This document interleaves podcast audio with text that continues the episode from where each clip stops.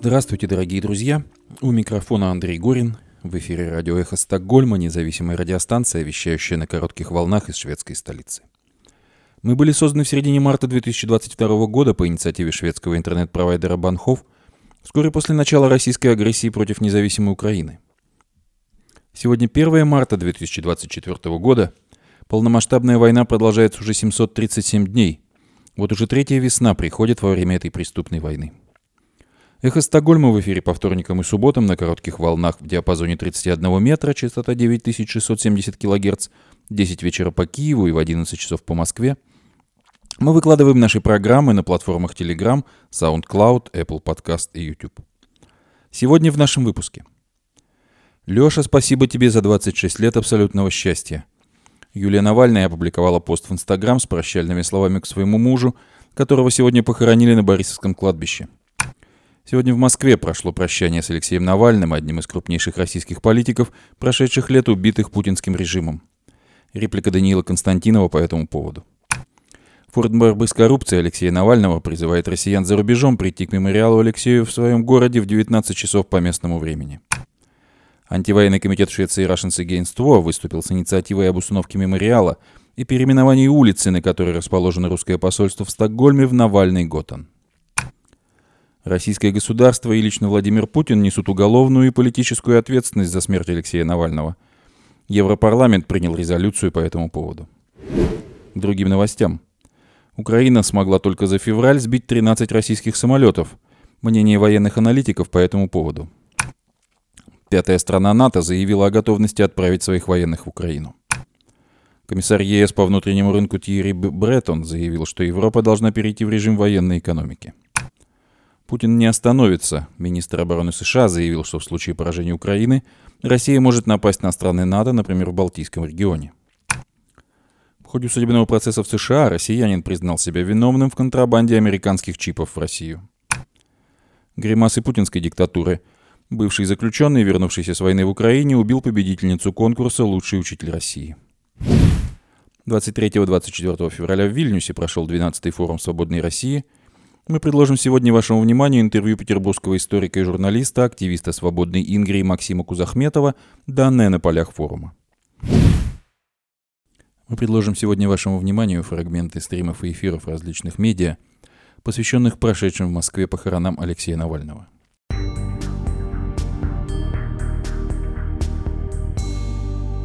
Леша, спасибо тебе за 26 лет абсолютного счастья. Юлия Навальная опубликовала пост в Инстаграме с прощальными словами к своему мужу, которого сегодня похоронили на Борисовском кладбище в Москве. Она не могла присутствовать на похоронах, как и дети политика. «Я не знаю, как жить без тебя, но я постараюсь так, чтобы ты там наверху радовался за меня и гордился мной. Я не знаю, справлюсь или нет, но я буду стараться. Мы обязательно встретимся однажды. У меня столько для тебя нерассказанных историй, и у меня столько для тебя сохраненных в телефоне песен, глупых и смешных, вообще, честно говоря, ужасных песен, но они про нас, и я так хотела дать тебе их послушать. И так хотела смотреть, как ты их слушаешь, смеешься, а потом обнимаешь меня. Люблю тебя вечно, покойся с миром, написала Юлия Навальная.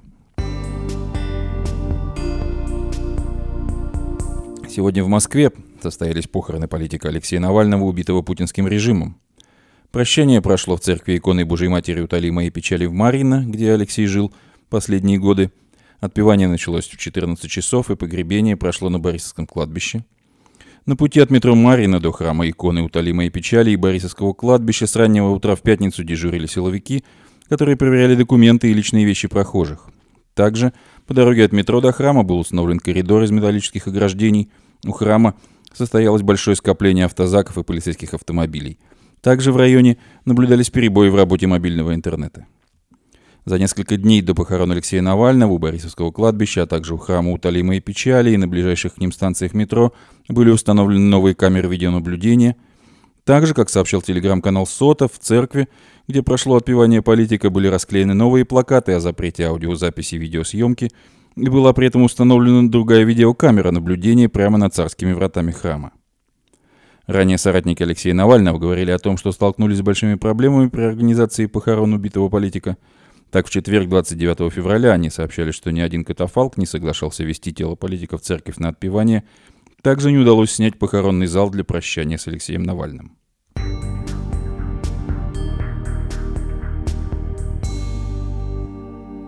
Член Совета форума «Свободной России», бывший российский политзаключенный Даниил Константинов, опубликовал пост в своем телеграм-канале – реагируя на прошедшие сегодня в Москве похороны Алексея Навального.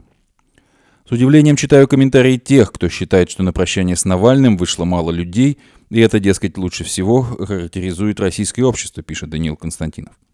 Друзья, неужели вы и в самом деле не понимаете, в каком состоянии находится Россия? Мы же все время говорим, обсуждаем, что там строится или уже построено полноценное тоталитарное государство. Такое впечатление, что для многих это просто слова, такая фигура речи. Ничего подобного. Не просто образ, не просто фигура речи, не яркое и меткое словцо. Путинский режим тоталитарный. В подобных режимах не бывает никаких массовых коллективных форм солидарности. Представьте себе ситуацию, что Троцкого после смерти привозят в Сталинский СССР, и Сталин дает согласие на публичное прощание с ним – как вы думаете, много ли пришло бы людей на это прощание? Еще можно порассуждать насчет прощаний с другими жертвами сталинизма. Да, тогда люди молчали, даже когда в заложники брали их жены и детей. Молчали и исполняли волю шантажистов. Если вам не нравится этот пример, вспомните о других. Можно порассуждать о том, много ли людей пришло бы на прощание с Тельманом, если бы Гитлер его разрешил. Но в самом деле, прекращайте уже. Для тоталитарного государства, ведущего еще и агрессивную внешнюю войну, людей пришло много – и гораздо больше тех, кто не пришел, но хотел бы. Хотел бы, но не может. Боится. Тюрьмы, преследований, неприятностей. И только попробуйте сказать, что бояться нечего. Мы же понимаем, что всех пришедших проститься с Алексеем запишут, зафиксируют и будут дальше с ними работать. Так же, как будут работать со списками Надеждина, поданными в ЦИК. Отчислять из вузов, выгонять с места работы, сажать в тюрьмы, создавать другие неприятности. Все это понимают. И все-таки люди пришли. А это значит, что не мертво еще полностью общество – есть еще живая струна, пусть даже очень тонкая и хрупкая. Я не могу прийти и проститься с Алексеем. Я не в Москве, пишет Даниил Константинов, но я тоже помяну его сегодня. И прощаюсь с ним мысленно. Наверное, он меня услышит. Есть в мире тонкие вещи, я верю в это. Прощай, Алексей. Ты был сильным и смелым парнем. Я буду помнить тебя таким, каким я тебя знал. Совсем молодым в светлой футболке в офисе «Яблоко». На акциях против градостроительного беспредела – на русских маршах куда ты ходил на зло всем злопыхателям, на больших протестных митингах. И у себя на суде, где ты был свидетелем. Прощай, но мы еще встретимся, пишет Даниил Константинов.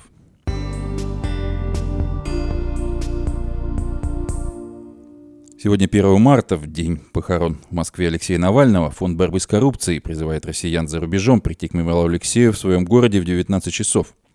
В Швеции такие мемориалы находятся в Стокгольме, в сквере на Фри Украинас Плац напротив русского посольства, в Йотеборге на Сент-Зигрвитсготен, в Мальме в Венотед Ган, в Упсале на Мартин Лютер Кингс План.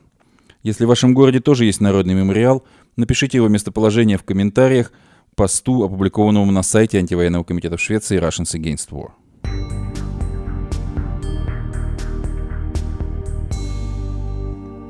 Недавно антивоенный комитет Швеции Russians Against War писала петицию о присвоении имени Алексея Навальному одному из скверов в Йотебурге.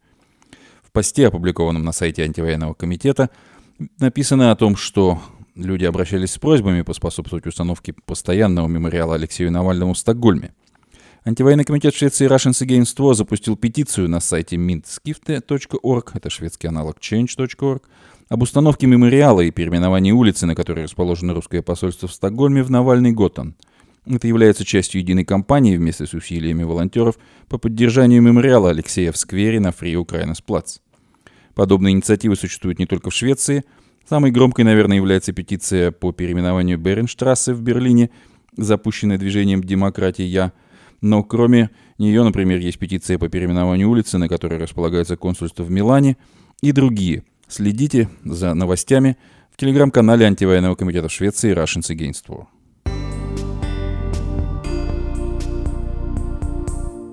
Европарламент принял резолюцию в связи со смертью убитого путинским режимом Алексея Навального. Российское государство и лично Владимир Путин несут уголовную и политическую ответственность за смерть своего сильнейшего оппонента Алексея Навального, говорится в заявлении, опубликованном на сайте Европарламента. Европейский парламент называет гибель политика убийством и выражает поддержку Юлии Навальной в ее решимости продолжать его дело. В принятой четверг резолюции подчеркивается, что не только политическая, но и уголовная ответственность за смерть Навального лежит на российском государстве, в частности на его президенте Владимире Путине, который должен понести ответственность. В резолюции ставится вопрос о легитимности Владимира Путина. Депутаты Европарламента считают, что убийство Навального является еще одним признаком усиления и систематизации репрессий в России, которые требуют независимого и прозрачного международного расследования. Европейские депутаты призвали поддержать демократическую оппозицию в России и не путать российский народ с воинственным, автократическим и клептократическим режимом Кремля.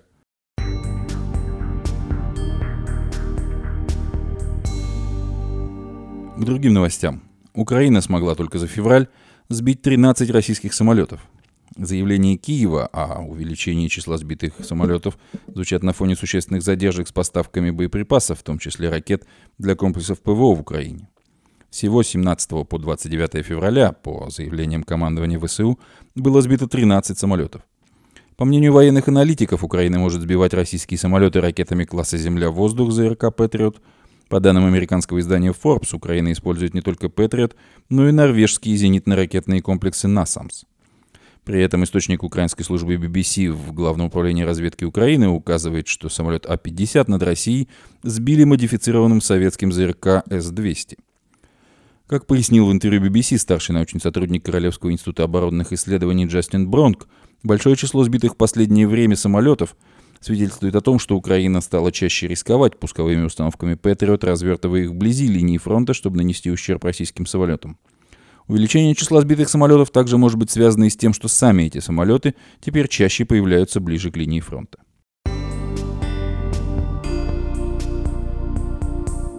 Пятая страна НАТО заявила о готовности отправить военных в Украину. Канада готова отправить ограниченное число военных для обучения ВСУ на территории Украины при условии, что военнослужащие будут находиться вдали от линии фронта, заявил канадский министр обороны Билл Блэр. Это нужно делать достаточно осторожно и только для проведения обучения. Я не хочу размещать личный состав канадских вооруженных сил где-либо рядом с театром военных действий, чтобы не создавалось впечатление участия наших военных, цитирует Блэра издание «Торонто Стар». По словам канадского министра, военнослужащие уже имеют опыт подготовки украинских солдат в рамках операции Unifier.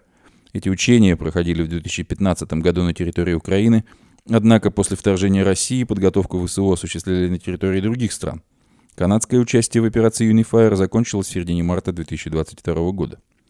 Мы тренируем украинцев повсюду, но я вынужден признать, что обучение солдат является сложной задачей, потому что трудно вывести людей из Украины для прохождения тренировок, сказал Блэр. Ранее четыре страны заявляли о готовности отправить своих военных в Украину. Премьер-министр Эстонии Кая Калас сообщала, что страна рассматривает все возможности без исключения. Литовские власти отмечали, что могут отправить часть военных для обучения украинских солдат, добавив, что в приоритете остается поставка оружия и боеприпасов. Начальник штаба обороны Нидерландов генерал Онно Эхельсхайм заявлял, что считает возможной отправку солдат в Украину, отметив, впрочем, что для этого пока не время – у Великобритании нет планов крупномасштабного размещения войск в Украине, заявил представитель премьер-министра Риши Сунака, но там уже находится небольшое число британских военных. О том, что страны Евросоюза могут отправить свои войска в Украину, на днях заявлял президент Франции Эммануэль Макрон. Он сказал, что нет консенсуса относительно отправки наземных войск официальным, предполагаемым и одобренным образом, но в будущем нельзя ничего исключать, говорил Макрон по итогам саммита в Париже.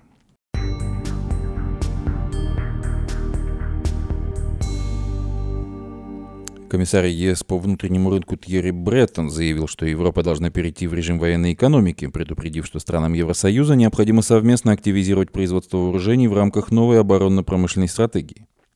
Бреттон, бывший министр финансов Франции, ныне по сути курирующий европейскую промышленность, заявил в Брюсселе, что европейская оборона должна изменить свою парадигму. По его словам, Европа должна взять на себя больше ответственности за свою собственную безопасность и создать оборонный потенциал – который позволит ей действовать не только вместе с союзниками, но и автономно. Мы должны создать европейскую опору НАТО, цитирует Тьерри Бреттона британская газета «Гардиан». По словам комиссара ЕС, Блок уже увеличил производство артиллерийских боеприпасов до 1 миллиона единиц в год и удвоит эту цифру в 2025 году. То же самое должно произойти и со всеми другими вооружениями, необходимыми для обороны и безопасности Евросоюза, заявил Терри Бреттон, добавив, что в течение следующих 12 месяцев специальные и дополнительные инвестиции в оборону потенциально должны достичь порядка 100 миллиардов евро.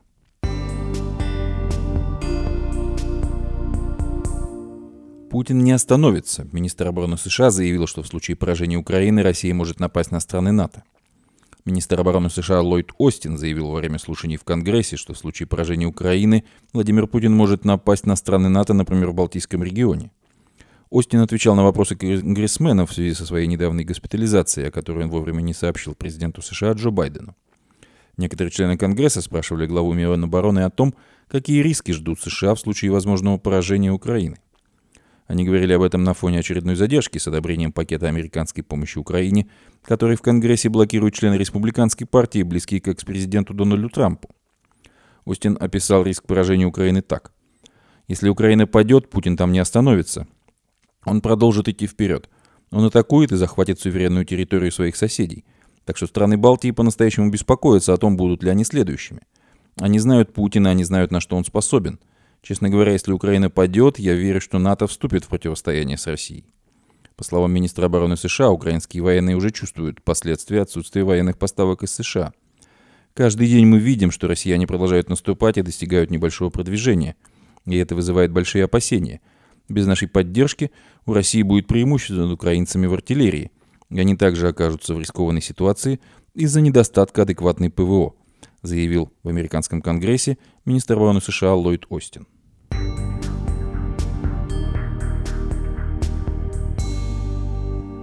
Россиянин признал себя виновным в контрабанде американских чипов в Россию. Министерство юстиции США сообщает, что 51-летний россиянин Максим Марченко во время заседания суда в Нью-Йорке признал себя виновным в контрабанде большого количества американских митрочипов в Россию, передает агентство Reuters. Марченко и еще двух неназванных россиян подозревают в отмывании денег и создании компаний пустышек, призванных скрыть контрабандные поставки электроники. Марченко работал в Гонконге и в сентябре был арестован агентами ФБР на Фиджи – по американским законам он может получить 20 лет заключения за отмывание денег и 10 лет за контрабанду из США. Ожидается, что приговор ему будет вынесен 6 июня. Марченко поставлял в Россию американские микро-OLED-дисплеи, которые могут использоваться в прицелах, приборах ночного видения, тепловизорах и других предметах военного назначения. Согласно документам следствия, после ареста Марченко признался, что закупал товары в США, вместе с двумя другими подозреваемыми встречался с одним из них в России, получал оттуда деньги – и более половины его бизнеса связаны с российскими компаниями. За два года войны в Украине Министерство юстиции США сообщало об арестах не менее 13 россиян по подозрению в контрабанде американской электроники в Россию.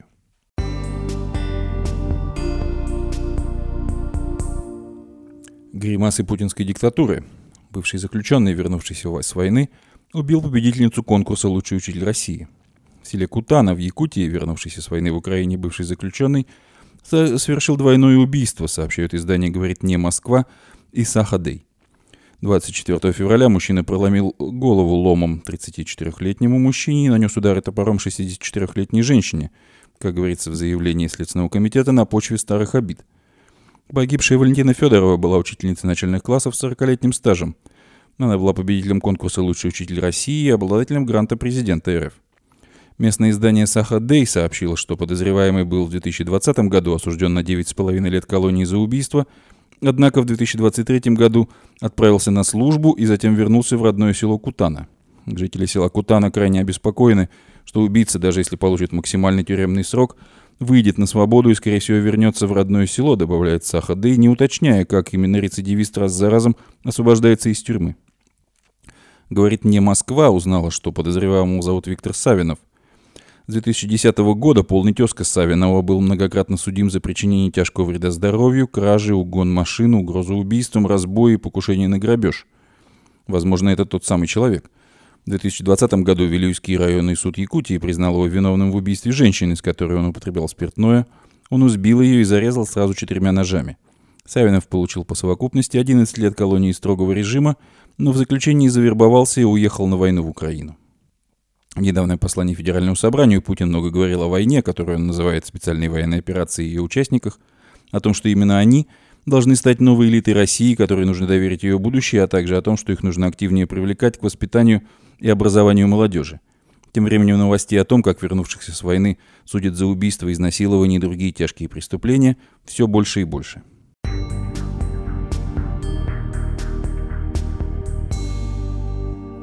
23-24 февраля в Вильнюсе прошел 12-й форум «Свободной России».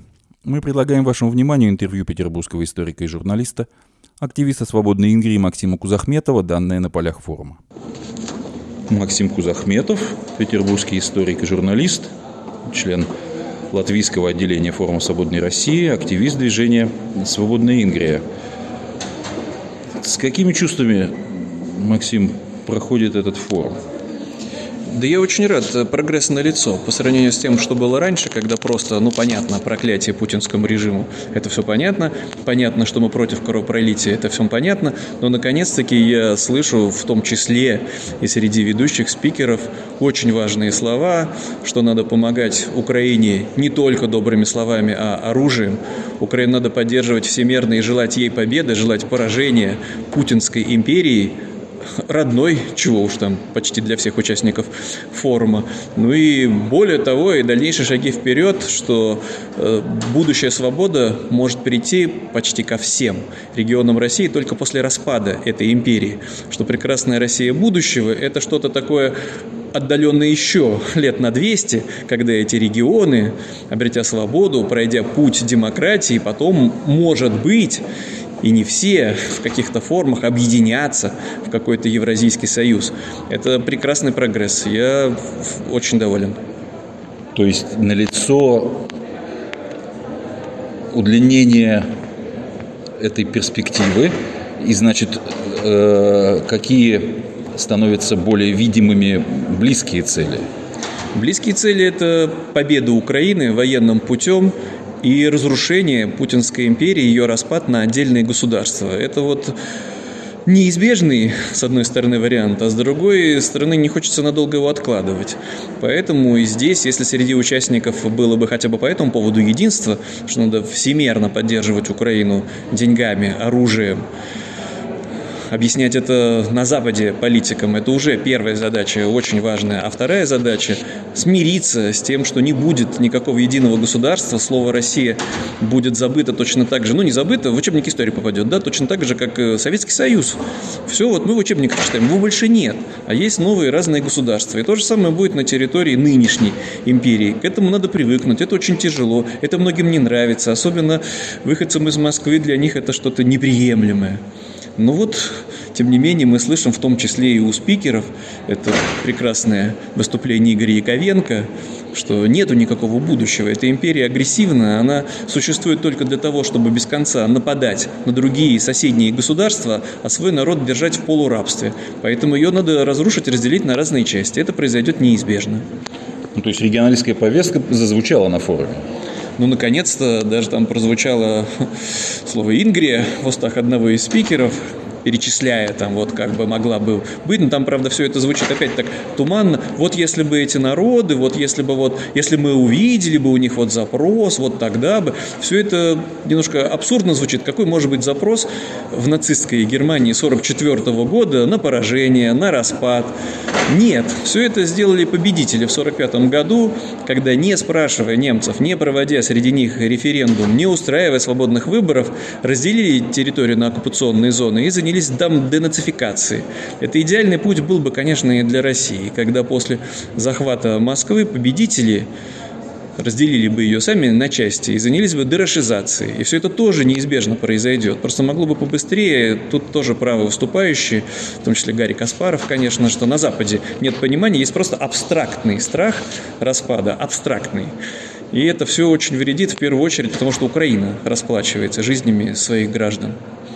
Но возвращаясь к тем местам, откуда мы, да, в каком состоянии сейчас э, движение «Свободная Ингрия»?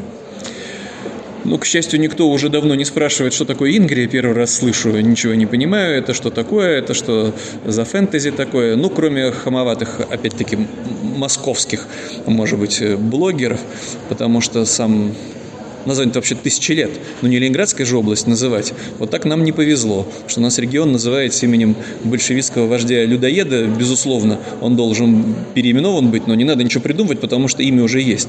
Ингрия или Ингерманландия на шведский манер. Напомним, что эта территория была практически сто лет шведской провинции, процветала, преуспевала независимые суды, ну, относительно, да, там до 17 века, как это могло быть. И, Свобода менее, вероисповедания. Свобода вероисповедания, все это было, да.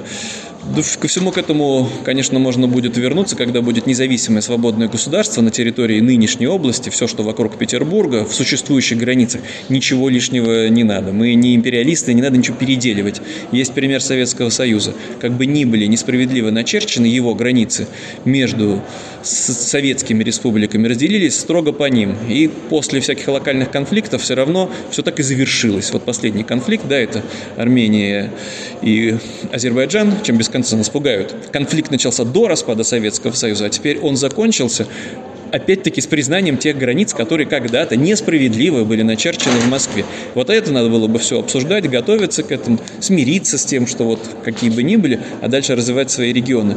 Ну и в случае с Ингрией, с Ингерманландией, да, как нас даже упрекают часто, у вас же все хорошо будет. Это правда. Ну что ж вот поделать, раз так вот повезло нам, уроженцам Санкт-Петербурга и области, что у нас есть и выход к морю пресловутый. Непонятно, правда, как Швейцария живет без выхода к морю, но у нас он есть. У нас есть соседство с благополучными преуспевающими странами, входящими и в НАТО, и Евросоюз. Финляндия и Эстония, а через море недалеко и Швеция. Благополучная тоже преуспевающая скандинавская страна. И все это позволит Санкт-Петербургу и региону Ингри очень быстро шагнуть в эту же европейскую семью, демократическую, свободных стран, а еще это мегаполис, а еще это культурный центр с огромным потенциалом. Да, это вот правда, что нам повезло, не всем регионам, но это не значит, что из-за того, что в других регионах ситуация не такая благополучная, мы не должны допустить распада, краха этой империи, а то будет несправедливо. Ну, по этой логике тогда и эстонцы не должны были требовать возрождения своей независимости в 91 году, а то ведь в Туркмении будет э, диктатура но нет, эстонцы выбрали свою собственную свободу. А вопросы с средневековыми диктатурами в Центральной Азии – это отдельный вопрос. И если бы, кстати, не существование Путинской империи, может быть, мир уже и придумал бы, как этот вопрос с деспотиями Северной Кореи, на Кубе, безумный режим в Венесуэле, как все это решить. Это все подпитывает и поддерживает э, московитская империя, ну, на сегодняшний день Путинская империя.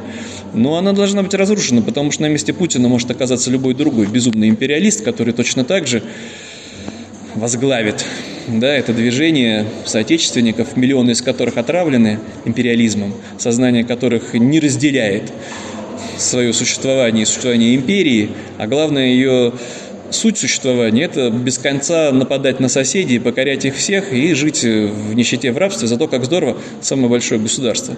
Так вот, только его раздел, она не дораспалась к несчастью, в 91 году. Надо добиться, чтобы этот распад произошел, а дальше уже, ну, я буду переживать только за судьбу Ингрии. Я буду сочувственно относиться к каким-то проблемам, которые могут возникнуть в других регионах, может быть, мы будем оказывать им гуманитарную помощь. Может быть, мы будем придумывать какие-то акции. Ну, есть голубые каски, да, если там вооруженные где-то происходят конфликты. Но не сохранение этой империи. Ни в коем случае. Только распад. Спасибо. Мы работаем в этом направлении все вместе.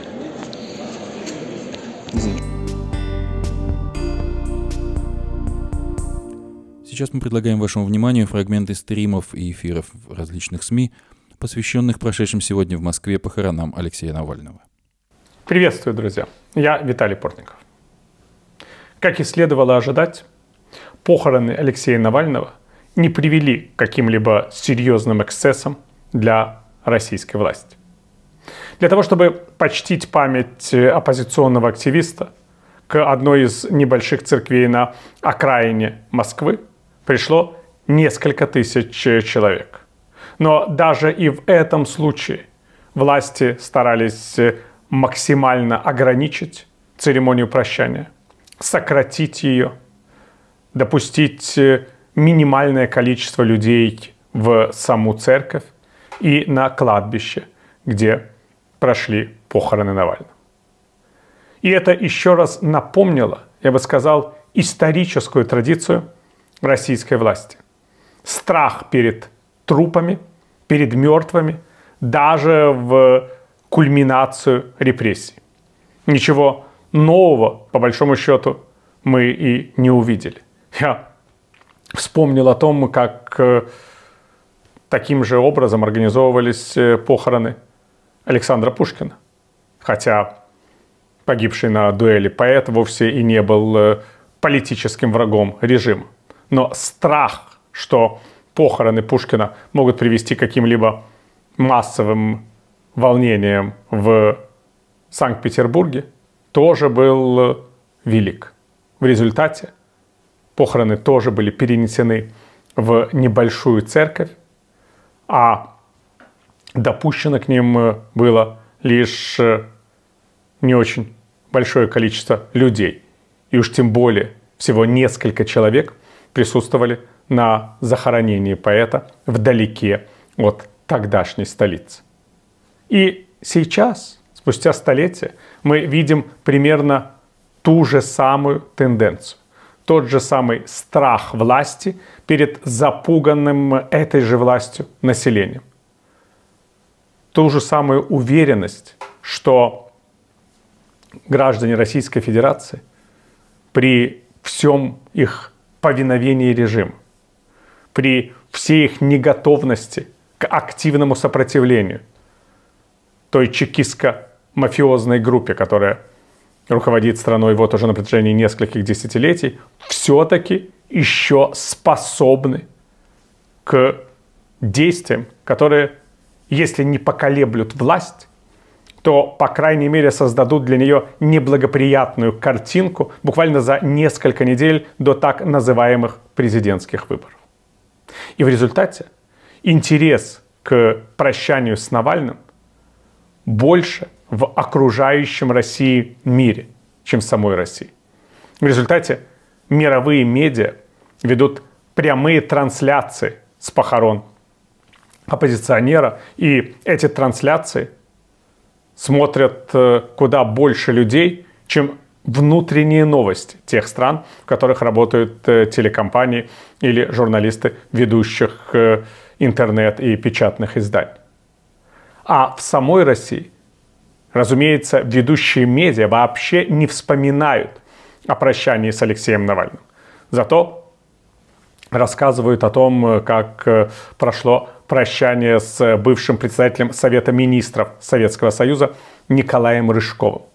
Политик, который известен своей поддержкой путинского режима и неоднократно выступал с шовинистическими и ксенофобскими заявлениями, разумеется, получил государственные похороны по первому разряду.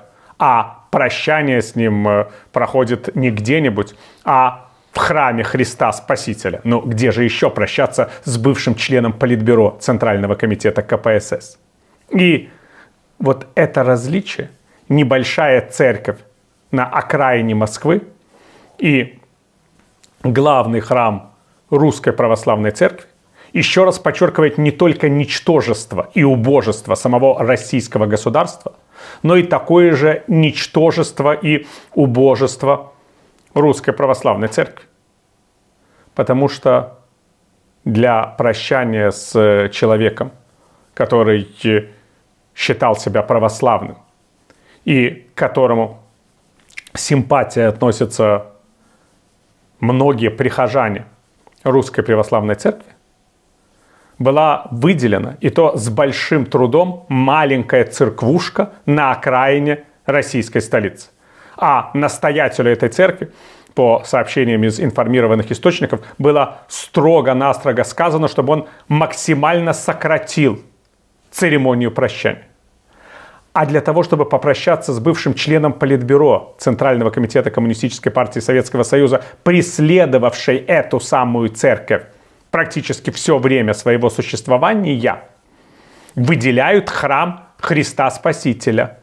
И разумеется, в отпевании Николая Рыжкова участвуют э, высокопоставленные представители Русской Православной Церкви, члены ее священного синода, чтобы еще раз напомнить, кто здесь власть и кого нужно отпевать по высшему разряду, а кто недостоин э, даже обычной, классической церемонии прощания по православному обряду.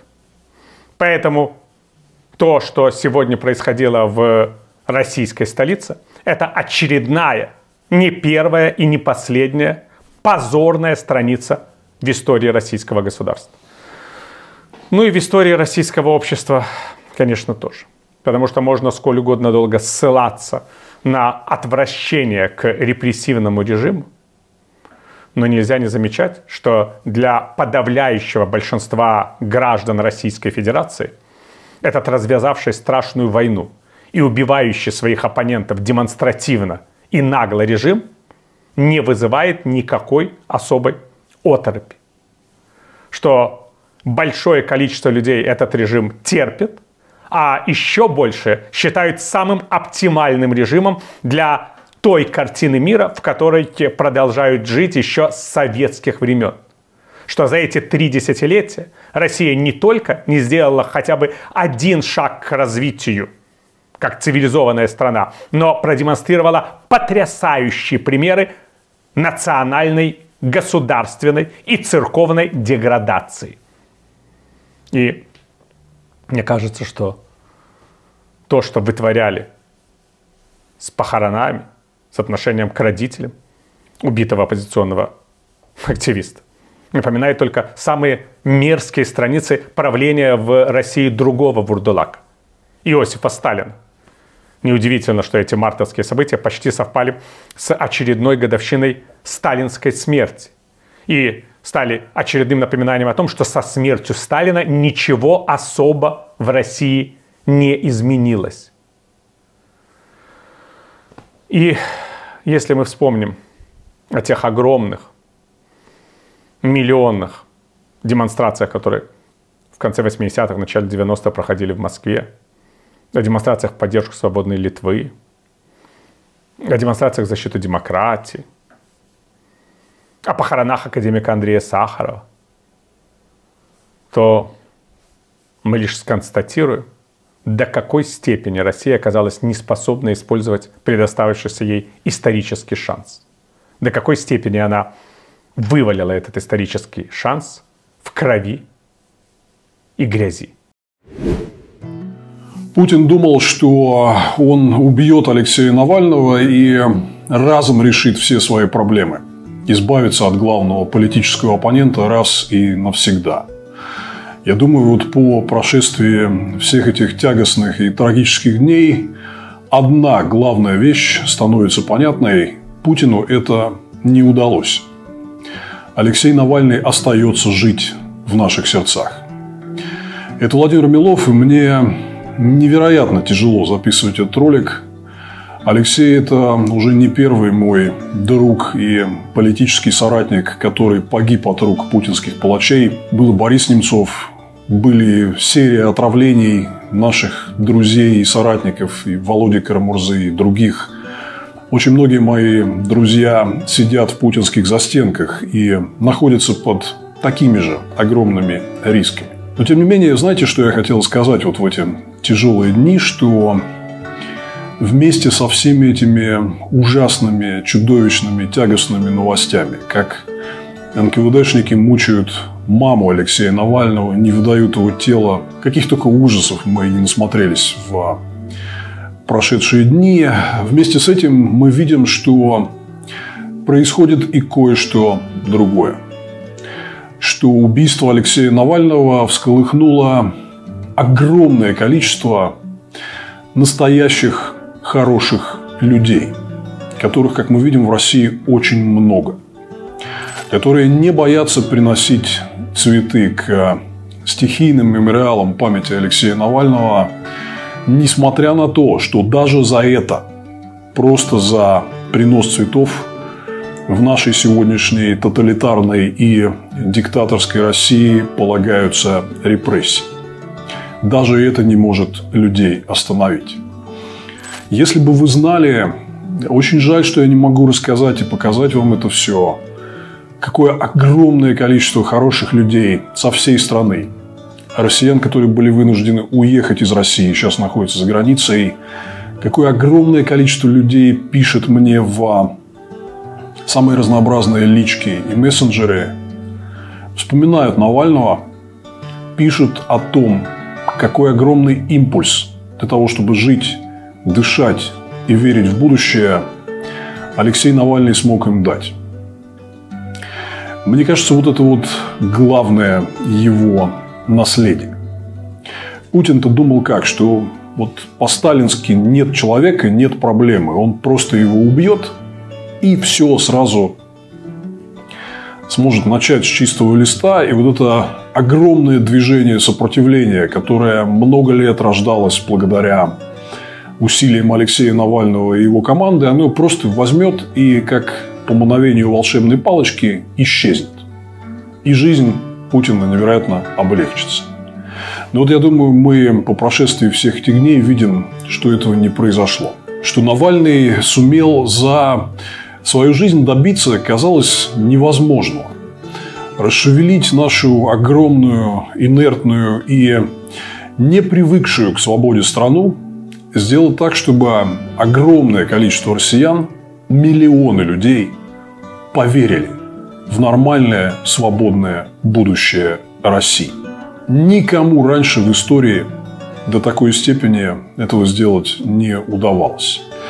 И, наверное, это можно считать главным политическим достижением, которому позавидовали бы многие российские политические и общественные деятели в нашей истории. Я помню в конце 80-х, в начале 90-х, когда я еще был тинейджером, помню демократическую революцию того времени, когда люди во время перестройки осмелели и потребовали свободы.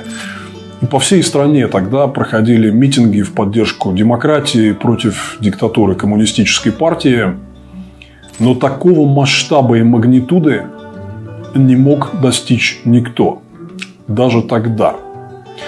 Вот новости президентской кампании Алексея Навального 2017-2018 годов поражали воображение. Обычные российские города, Оренбург, Мурманск, многие другие, они рассказывали о том, что у них прошел самый крупный политический протестный митинг во всей их истории. Такого никогда не было. И это все было не просто так, потому что, во-первых, Алексей очень сильно отличался от традиционного профиля российского политика. Он был очень нормальным, обычным, простым и очень светлым и улыбчивым человеком. Об этом пишут многие те из вас, которые даже вот и не знали его лично или видели как-то мельком. Вот это главное воспоминание, которое у нас сегодня есть об Алексее, каким светлым, теплым и улыбчивым он был – это так всегда сильно отличалось от вот этих бесчеловечных, протокольных и заскорузлых морд, которые мы привыкли за последние десятки и сотни лет видеть во власти. Вот люди привыкли к такому образу, что чиновник – это не человек. Это такая какая-то ходящая и говорящая статуя. Как с этим сильно контрастировал Алексей? А, вот мы всегда хотели такого политического лидера, живого, нормального, улыбающегося, который во многом похож на нас и живет такой же жизнью, как мы. Просто вот ходит по улице. Я могу сказать, что одно из моих самых ярких воспоминаний об Алексее Навальном и Собственно, это была вот наша последняя встреча с ним в июле 2020 э, года, э, незадолго до его отравления. Мы еще мельком виделись по работе позже, но последняя такая вот личная встреча, когда мы смогли пройтись по улицам Москвы, поговорить. Это было так приятно смотреть. С ним невозможно было пройти вот двух метров, чтобы кто-нибудь не подошел. Просто пожать ему руку, сделать селфи, перекинуться несколько слов с ним и высказать какие-то свои пожелания по поводу того, как вот нам обустроить ту самую прекрасную Россию будущего. Алексей сделал так, что люди поверили в это будущее, что оно возможно в нашей очень тяжелой и, казалось бы, не приспособленной для этого стране. Вот это то, что никогда не понять Путину и его НКВДшникам. Потому что они живут в каком-то своем примитивном материальном мире, где они не могут почувствовать вот эту нашу с вами духовную общность, эту температуру веры в будущее России. Они сами предельно циничные люди и не верят ни во что, кроме культа силы и денег. А Навальный давал надежду всем нормальным людям, которые хотят человечности. Просто спокойной жизни без всякой хищной мафиозной власти, которая постоянно лезет к ним в карман, в мысли, в постель. Навальный не просто давал нам эту надежду на то, что нормальное будущее в России возможно, но он создал огромное движение, беспрецедентное в истории России, соединив между собой незримыми ниточками вот эти сотни тысяч и миллионы людей, которые верят в то, что нормальную Россию можно построить. И они ее в итоге построят. То, что такое мощнейшее движение в России появилось, и что его невозможно просто так взять и убить просто уничтожив Алексея в далекой изолированной арктической колонии. Заметили даже во всем мире. Я вот с радостью вижу на фоне, конечно, неизбежного мрачника в этой ситуации, я вижу вот такие заголовки в западных аналитических центрах, которые говорят, что протестные движения, которые создал Навальный, уничтожить теперь уже невозможно. Этот процесс необратим. Эти люди, которых Навальный всколыхнул, огромное количество людей, они сохранят эту веру и будут стремиться построить и построят ту самую прекрасную Россию будущего. Мир увидел, что другая Россия, не путинская, а нормальная, человечная Россия возможна. Мир увидел, что путинизм не неизбежен. И вы знаете, это, конечно, уникальное достижение. Я вот прожил длинную жизнь, у меня огромный политический опыт, и я много изучал историю нашей страны. И каждый раз вот такие попытки сделать что-то, чтобы привести Россию к нормальности, свободе, демократии, мирному сосуществованию с окружающими странами. Эти попытки всегда обо что-то спотыкались. Но ну вот Алексею, мне кажется, удалось впервые создать вот этот задел на будущее, который увидели люди по всей стране, увидели люди по всему миру. И вот это дает огромному количеству людей, буквально во всем мире, не побоюсь этого слова, надежду на то, что это не очередная бесплодная споткнувшаяся попытка а что Навальный всколыхнул в буквальном смысле слова миллионы людей, которые не потеряют эту веру даже с его физической смертью.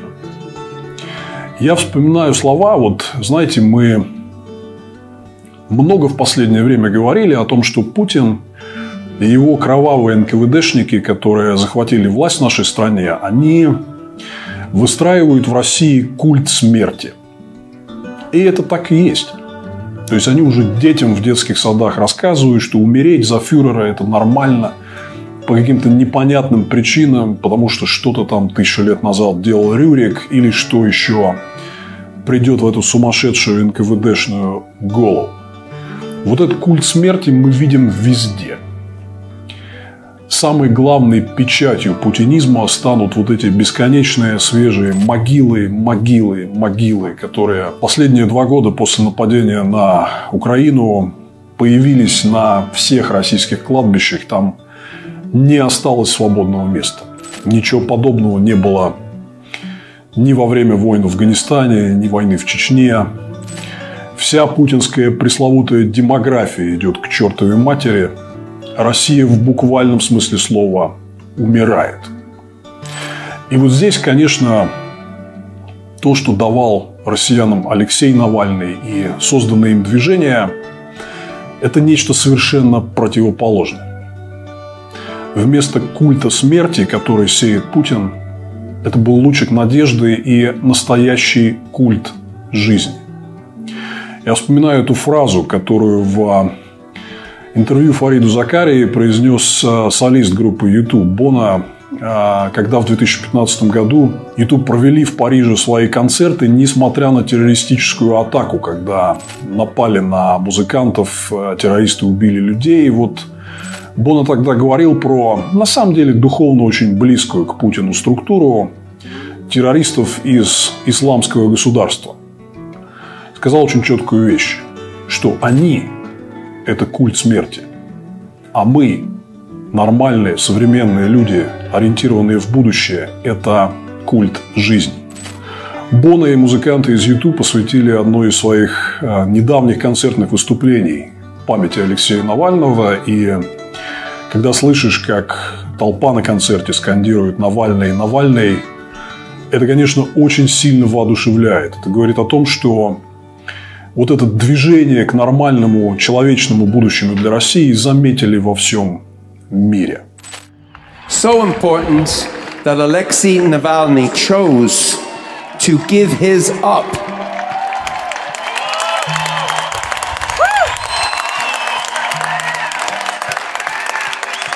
Apparently, Putin would never ever say his name.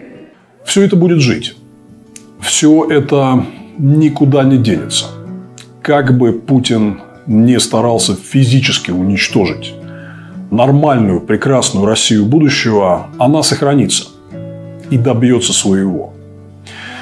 Вся эта кровавая история репрессий и уничтожения нашего народа НКВДшниками, к сожалению, очень хорошо известна. Мы вот здесь делали об этом недавнее видео про а, историю всех этих кровавых НКВДшных палачей. Посмотрите, вам многое станет понятно. Вот эти вот садистские издевательства над телом Алексея, над его родственниками, над всеми нами, это все имеет, к сожалению, очень глубокие корни. И мы обязаны все это выкорчевать. И мы это сможем сделать. Знаете почему? Потому что у Путина нет никакого образа будущего. Если вы послушаете все его последние дедовские эскапады, он говорит только о прошлом. О какой-то своей извращенной версии истории, которой никогда не было. О будущем говорил только Навальный.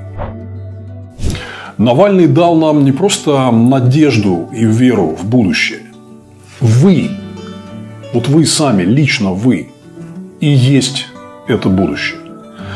И я Вижу, как многие из вас на фоне всех этих трагических событий, убийства Алексея, предаются горю, и это нормально. Мы имеем право на все эти человеческие эмоции. Потому что мы люди, а не вот эти вот НКВДшные машины для садизма и убийства, которые сегодня захватили власть в России. Но это временно. НКВДшные машины для убийства не могут выиграть. Об этом говорит и наша история. У них нет образа будущего для России. Только смерть. А вот у Навального такой образ есть. И я не говорю «был». Потому что Навальный никуда не ушел. Он останется со всеми нами. И вот большинство из тех из вас, кто писал мне в последние дни – говорят совершенно правильно, что у нас убийство Навального только разозлило и мотивировало на дальнейшую борьбу. И мы не имеем права сдаваться, как об этом говорил нам Алексей. Мы обязаны подхватить это знамя и продолжить эту борьбу. Мы это обязательно сделаем. Мы просто не имеем права предать память Алексея Конечно, сегодня в тоталитарных условиях России бороться очень тяжело. Но вспомните те слова, которые Алексей нам говорил. Примерно год назад он опубликовал очень важное обращение из тюрьмы, где он сказал всем нам, что несмотря на все тяжести, мы должны взять себе за правило каждый день делать хоть что-то для того, чтобы сделать Путину больно и приблизить конец диктатуры и наступления нормальной, свободной, демократической России. Поклеить листовку, поговорить с людьми и переубедить их, чтобы они переходили на сторону оппозиции. Сделать еще что-то, неважно что, то, что вы можете. Но вот я, Владимир Милов, хочу подтвердить вам, что я убедился как никогда в эти последние дни, как вас много. Сколько вас вот этой позитивной энергии и желания приблизить нормальную, прекрасную Россию, о которой мечтал Алексей. Вы сможете это сделать. Он всколыхнул невероятное движение, которое добьется очень много. Мы просто обязаны продолжить его дело. Мне очень трудно говорить об Алексее в прошедшем времени, потому что мы были знакомы почти 16 лет.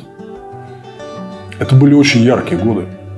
Безусловно, самые яркие годы моей жизни, а я вообще видел в своей длинной жизни достаточно много. И, конечно, Алексей подарил мне, как и всем остальным, вот эту надежду на то, что как бы ни было тяжело, мы в итоге сможем. Сможем добиться нормального будущего для нашей страны. И что жизнь в итоге обязательно победит смерть. Я до сих пор не могу просто даже вот примириться с мыслью о том, что Алексея физически больше нет с нами. Я так это и не воспринимаю. Когда много лет назад трагически погиб другой великий сын нашей Родины Виктор Цой. Про него говорили, что он не умер, а просто вышел покурить. Навальный в целом не курил, хотя, честно вам хочу сказать, что иногда я видел, как он в стрессовых ситуациях делает это.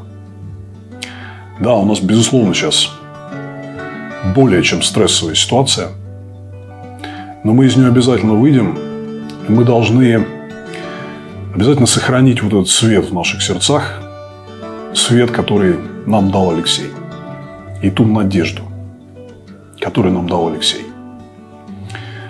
А он остается с нами. Он просто вышел покурить. Давайте сохраним эту память, сохраним эту веру и всегда будем помнить, что у смерти которые несут нам НКВДшные путинские палачи, нет будущего. Будущее у России есть только с такими прекрасными людьми, как вы, которым Алексей дал эту надежду, давайте не отдавать ее ГБшным палачам. Мы обязательно победим их, как бы тяжело не было вот в эти тягостные трагические дни – мы просто обязаны преодолеть вот все эти тяжелые эмоции, обязаны смотреть вперед. Это то, что хотел бы от нас Алексей. Чтобы мы не сдавались, довели его дело до конца.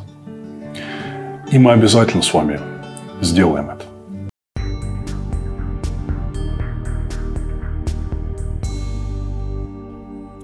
Вы слушали трансляции фрагментов эфиров и стримов различных медиа, посвященных прошедшим сегодня в Москве похоронам Алексея Навального. Наша сегодняшняя программа подошла к концу. Напомню, что «Эхо Стокгольма» в эфире по вторникам и субботам на коротких волнах в диапазоне 31 метра, частота 9670 кГц, 10 вечера по Киеву и в 11 часов по Москве. Мы выкладываем наши программы на платформах Telegram, SoundCloud, Apple Podcast и YouTube. Всего вам доброго и до новых встреч в эфире. С вами был Андрей Горин. До свидания. Привет, это Навальный.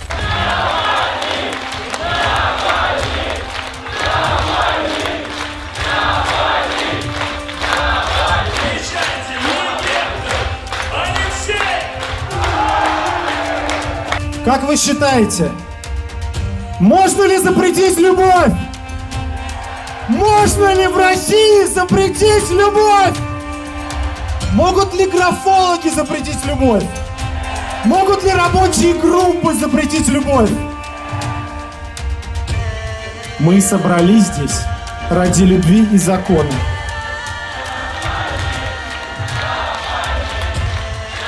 Мы будем бороться, потому что знаем, что наша борьба нужна. Ее ждут, на нее надеются. Верьте в себя, и мы обязательно победим. Мы перевернем это все вот с головы на ноги. Мы все построим, мы всего добьемся. Мы проснемся в другой стране. А потом шаг за шагом мы будем идти, пока при нашей жизни, мы везде могли написать. Нигде не хотим. У нас в России и так хорошо. Добьемся этого? Спасибо, ребята! Спасибо огромное, что пришли! Вы огромная сила!